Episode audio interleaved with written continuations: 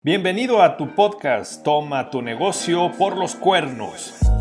Te invitamos a disfrutar una copa de vino mientras escuchas al contador Raúl Lagunas, al licenciado Eric Hernández y al coach de negocios Alfredo Gutiérrez. ¿Cuál será la nueva idea brillante que te llevarás hoy? ¡Comenzamos!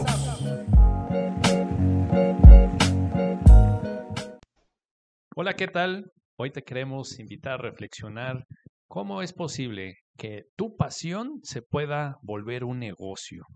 Licenciado Eric, tienes un dato bien interesante que nos quieres compartir sobre esto que nos va a dar una discusión que aquí con el contador Raúl y un servidor seguramente vamos a encontrar participar junto contigo cómo tu pasión se pudiera hacer negocio. ¿Qué dices, mi buen Eric? ¿Qué tal, Alfredo? Buen día a todos, buen día, contador, y a todos los que nos escuchan. Pues me gustaría empezar con algunos datos interesantes eh, algo de estadística del INEGI, de 4 millones de empresas que había en el 2014, 97.6% eran microempresas. Digo, esto es 2014, a 2020 cerramos con 4.9 millones y sigue la misma tendencia. Pero, pues bueno, cuestiones de COVID, cuestiones de varias eh, eh, situaciones económicas que todos conocemos, ha venido una disminución y hay un millón diez mil empresas que han cerrado eh, sus puertas derivado de la pandemia y todo esto que hemos vivido. Pero entonces empiezan las preguntas. ¿Qué puedo poner de negocio? Y muchas personas nos preguntan, ¿podré convertir mi pasión en mi negocio? Y mi primer comentario va en función de qué tanto tu pasión es realmente un área en la que eres experto, porque muchos podemos hablar de que nos apasionan cuestiones, pero no somos expertos como tal. Y sería interesante saber si el grado que tienes de expertise te permite llevar un negocio también como empresario. Una cosa es que te apasione hacer algo, otra cosa es que seas bueno para, para esa cuestión. Pero el primer punto sería saber si esa pasión que tienes tiene un área de oportunidad, es decir, si hay un mercado posible que, que lo esté consumiendo o es algo muy exclusivo, es de consumo general. ¿Cómo lo ves, contador? Bienvenido.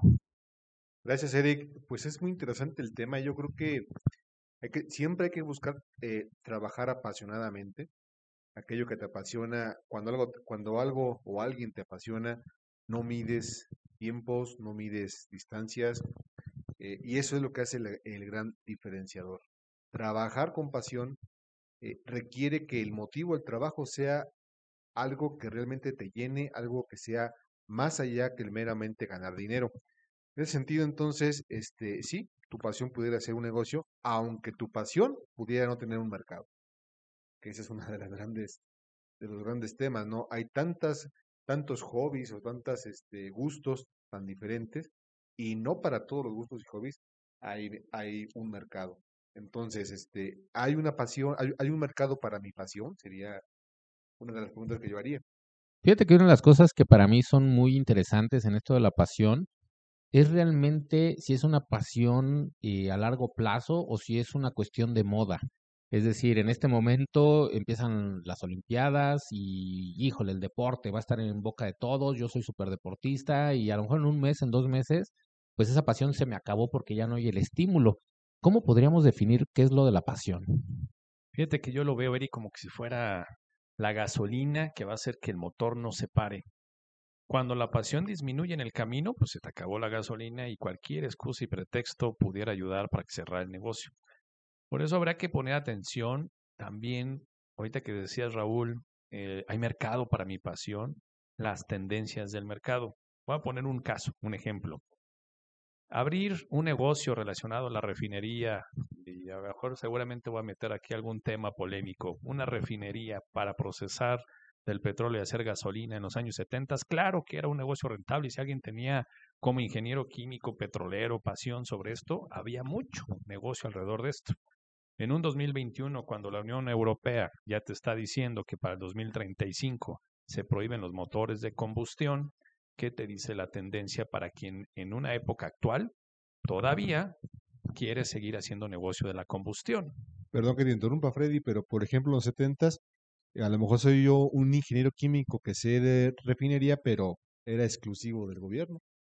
Entonces, eh, soy apasionado del tema, sin embargo, eh, no me, hay mercado, pero no me permiten participar. Entonces ya sumas el tema de las regulaciones. Porque en los años 70 me hablas de México, pero no en todo el mundo estaba restringido hacer negocio de la combustión. Pues al final las pasiones yo creo que pueden ser muchas. Yo lo enfoco mucho al deporte, son cuestiones que a mí siempre me han apasionado como la pesca, el ciclismo de montaña, el parapente. Yo creo que hay mercados, pero son exclusivos. Eh, ahora la bicicleta, regresando a lo que comentabas Alfredo, pues ha tomado mucho auge eh, derivado de la pandemia, tanto así que hay algunas marcas que tienen pedidos para entregas dentro de seis meses. Si tú quieres la bici hoy, no existe en el mercado, cuando siempre había un stock mínimo para abastecer la gente ha optado por medios de salud em, como el deporte para, para prevenir y el ciclismo ha tomado mucho auge. Incluso en, en la ciudad donde nosotros vivimos, en la ciudad de Querétaro, el ciclismo ha tenido altas, ha tenido bajas y, y, se han generado grupos para practicarlo. Yo creo que esos, identificar esas áreas de oportunidad es clave, pero si mi pasión, insisto, es, es temporal, es pasajera, yo creo que no tiene mucho futuro como negocio. Si mi pasión es a largo plazo, creo que con esa misma tendencia le podría yo dedicar muchos años para madurar y para crecer un negocio. Pero, por ejemplo, Eric, tú, eh, este, pensando en esto de, que si hay o no un mercado para lo que me gusta o para lo que soy, pienso, por ejemplo, en el golf. Aquí en México el golf se vuelve algo exclusivo, se vuelve algo, algo complicado, simplemente porque para mantener un green en, este, en esta latitud es complicadísimo vete tú a Inglaterra o, alguna zona de, de, Estados Unidos en donde llueve muchísimo y el pasto crece natural, casi casi no tienes ni que regarlo, ¿no? Entonces allá el golf no se vuelve algo exclusivo, es algo meramente normal por el medio en el que estás. Pero aún siendo exclusivo, contador, hay mucho mercado en nuestra ciudad. Por ejemplo, hay tiendas especializadas de venta de artículos, hay tiendas donde personalizan los palos de golf o donde puedes hacer prácticas, estudios ergonométricos. Creo que la exclusividad de tu pasión pudiera ser más bien un punto a favor que un punto en contra. Pero ahí, ahí estaríamos hablando de un mercado más que, que a lo mejor está buscando la moda y no tanto lo que viene siendo una pasión como tal. Porque yo entiendo que cuando algo te apasiona es porque no simplemente está de moda, sino eres capaz de seguir esa afición o esa actividad, aunque no sea, eh, aunque no esté tan, tan de moda, ¿no? Pienso yo. Me gustaría replantear la pregunta del área de oportunidad. ¿Qué tal que si fuera una necesidad? ¿Existe una necesidad que yo pueda satisfacer en lo que me apasiona hacer? Yo creo que esa sería una clave interesante. Y sumaría, ¿estoy preparado para eso? Porque sí, hay un mercado, tiene una necesidad, la detecto, ahí pudiera haber, para quienes han leído El Océano Azul, una oportunidad rentable. Además me apasiona el tema, pero eso, a saber hacer negocio, hacer marketing, llevar tus controles financieros, que es cuando se enfrentan los emprendedores, que llevar un negocio no nada más es eh, el puro deseo. Hay que prepararnos, hay que capacitarnos para eso. Entonces, ¿qué tanto conozco de esa necesidad y cómo estoy preparado para poderla satisfacer? Yo creo que aquí eh, me voy a ver un poquito como el abogado del diablo. Yo jamás haría de mi pasión un negocio.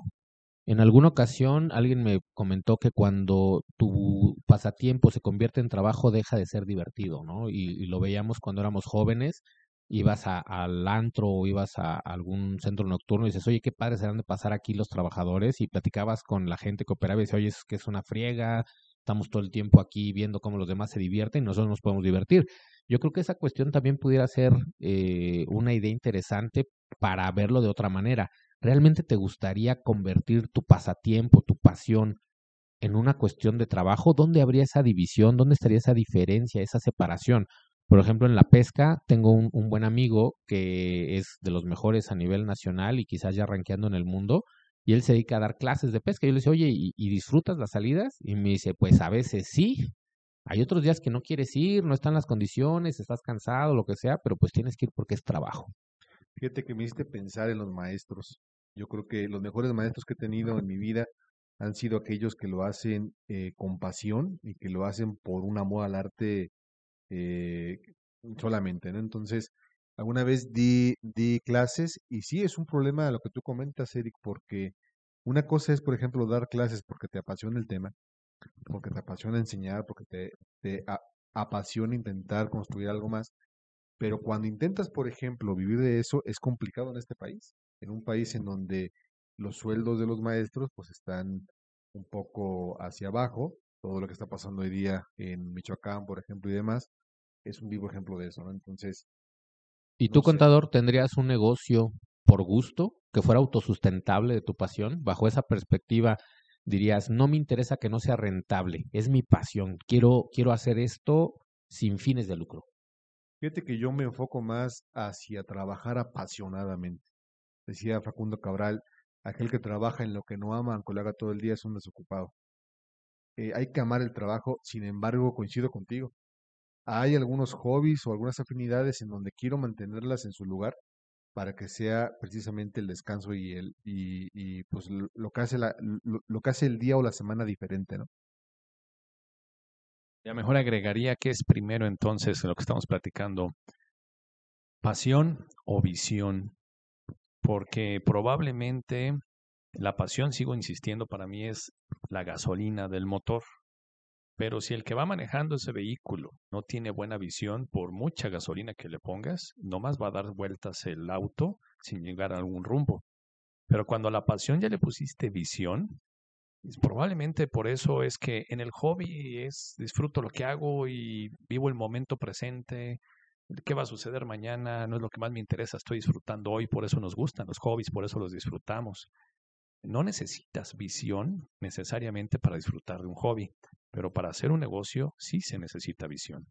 Digo, dándole un poquito la vuelta a lo que comentaba hace un momento, yo creo que sí hay un gran mercado en el entretenimiento. Llámale eh, deporte, llámale ocio, llámale cultura, lo que sea que, que se separa de, de las operaciones normales de las personas, creo que tienen un gran mercado verlo como un área de oportunidad de negocio creo que es clave, sobre todo pensando en la cantidad de tiempo que se ha generado para las personas haciendo el home office. Hay una necesidad de, de interactuar, de socializar. Creo que el, mercado de, la, de los eh, pasatiempos o en donde la gente se apasiona, que no sea su trabajo, creo que tiene una gran oportunidad que no está siendo explotada.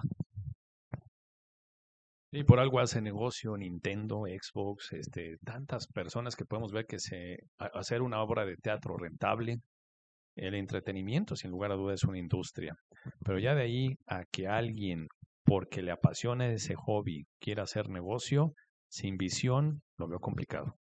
Definitivamente, incluso yo creo que hay formas de complementarlo no necesariamente como un negocio, a lo mejor como lo estamos viendo de, de una compraventa de artículos o como una prestación de servicios. Tengo la fortuna de conocer varios eh, compañeros de, de pasión que literalmente viven de la pasión, pero por ser patrocinados. Es decir, que se dedican a publicitar las marcas de los productos que él de todas maneras consume. Digo, es otra manera de crear un negocio de manera indirecta porque él no vende o, su función principal no es vender, sino ser, es ser el portavoz de la marca y de manera indirecta pues también vende y ofrece esos servicios o esos productos. Sí, y quizá puedas tú este, monetizar algo de tu pasión, quizá puedas este, convertir eh, un hobby o un pasatiempo o algo que te gusta mucho en, en algo que te esté dejando también un recurso monetario pero quizá que no sea tu principal fuente de ingresos. ¿no? Ahorita que mencionabas el teatro, Freddy, a mí me apasiona el, el teatro, pero es complicado poderlo hacer, por ejemplo, rentable en ciudades pequeñas o en puestas en escena sin presupuesto. Eh, y hay quien hace mucho negocio con eso, sobre todo en algunas ciudades este, más grandes, Nueva York, este, Londres y demás.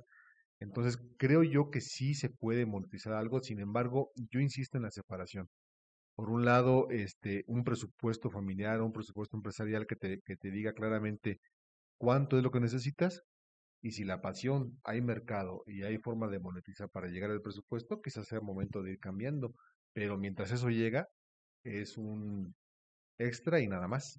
Me gustaría compartirles una historia referente al teatro. Estuve en la Ciudad de México con una compañía y precisamente me platicaban que ellos no montan el teatro que quieren, ellos montan el teatro que tiene mercado. Me regreso a la parte del área de oportunidad y si hay alguna necesidad que suplir.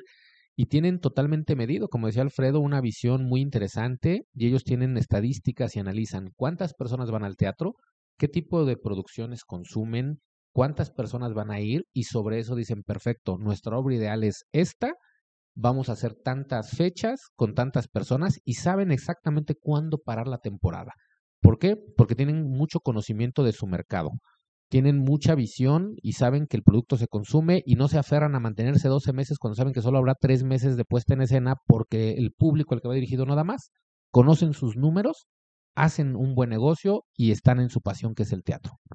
Voy a poner una última pregunta, si les parece a ustedes reflexionar sobre esto que estamos diciendo.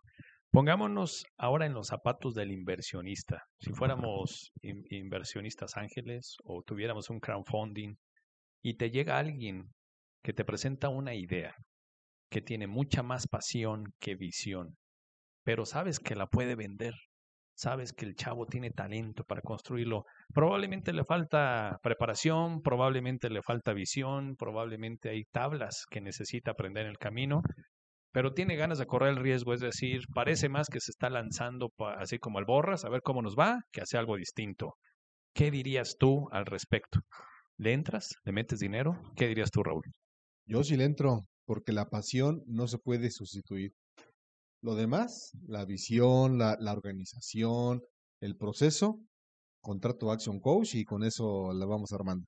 Pero la pasión inicial, eso es fundamental. Alguien que tenga gusto por lo que hace, que sepa lo que hace, que sea expertise en lo que hace, eso es fundamental. Para mí es la principal materia prima. Por ahí en el libro de la historia de Nike, en, se me olvidó cómo se llama el autor, Phil Knight.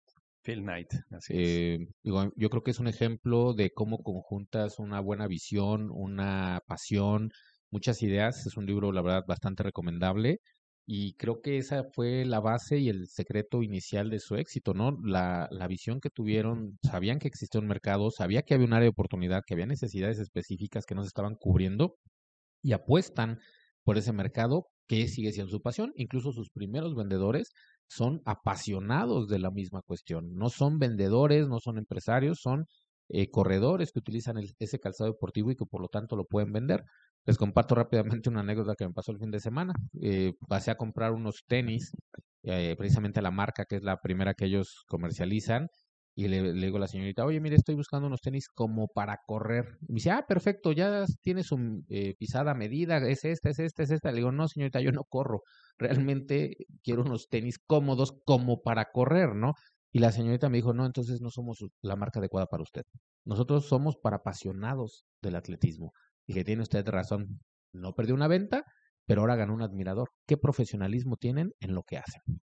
Sí, y es que, por ejemplo, mira, me viene a la mente, yo soy un apasionado de los toros, y en ese rubro, este, yo creo que no hay en este momento, digo, a, lo mejor aquí alguno de las personas que me están escuchando podrá decirme su opinión, pero es complicado hacer negocio con, con, con el tema de los toros.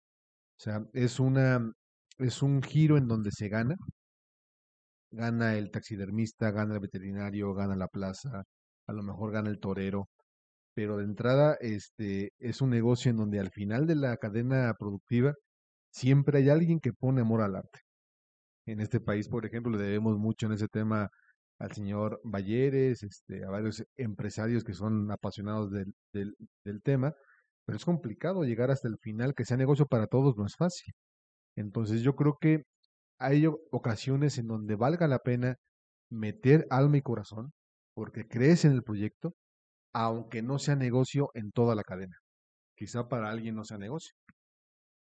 Ahora que te escucho, Raúl, y veo también lo que comentas, Eric, yo cerraría y concluiría esto, que nos puede dar tema para el siguiente podcast, si les gusta, Raúl y Eric. Parece ser que la combinación ideal para hacer este negocio es que aparecen dos personas. Por eso es que hay sociedades de dos o tres que hacen una conjunción ideal donde alguien puso la idea con pasión y el otro pone la preparación y la visión o alguien tercero podrá poner el dinero. Y esa conjugación, por eso es importante sabernos asociar, saber reclutar a un buen socio para hacer, si tú eres el que tienes la pasión, busca al que necesita eh, ponerle visión a tu negocio, a tu idea de negocio, o tal vez al revés. Yo tengo visión de negocios, pero necesito una idea innovadora, alguien con pasión para detonar lo que estoy creyendo. Por ahí escuché a un viejo muy sabio que decía que tu socio de negocios se escoge como tu pareja del tenis. Si eres bueno delante, necesitas alguien que sea bueno atrás. Si eres bueno desde atrás, necesitas alguien que sea bueno en la red. Digo, yo creo que el complemento, el equilibrio sería clave. Eh, definitivamente yo creo que la pasión que tiene uno la puede llevar a muchos lugares, como bien lo comentaba Raúl, pero yo particularmente no haría de mi pasión un negocio, aunque creo que sí hay negocio dentro de mi pasión. Tan es así, pues que hay muchas marcas, que hay muchos proveedores, que hay muchas tiendas y que al final pues hay gente ganando dinero con eso y que lo podrían hacer. Muchas gracias a todos. Déjanos tus comentarios listos para el siguiente podcast. Esto fue Toma tu negocio por los cuernos. Esperamos que hayas disfrutado de este capítulo. Por favor, envíanos tus comentarios, tus preguntas, cuál te gustaría que sea el siguiente tema. Síguenos y manda tus comentarios en redes sociales. Te esperamos en nuestro próximo capítulo. Toma tu negocio por los cuernos.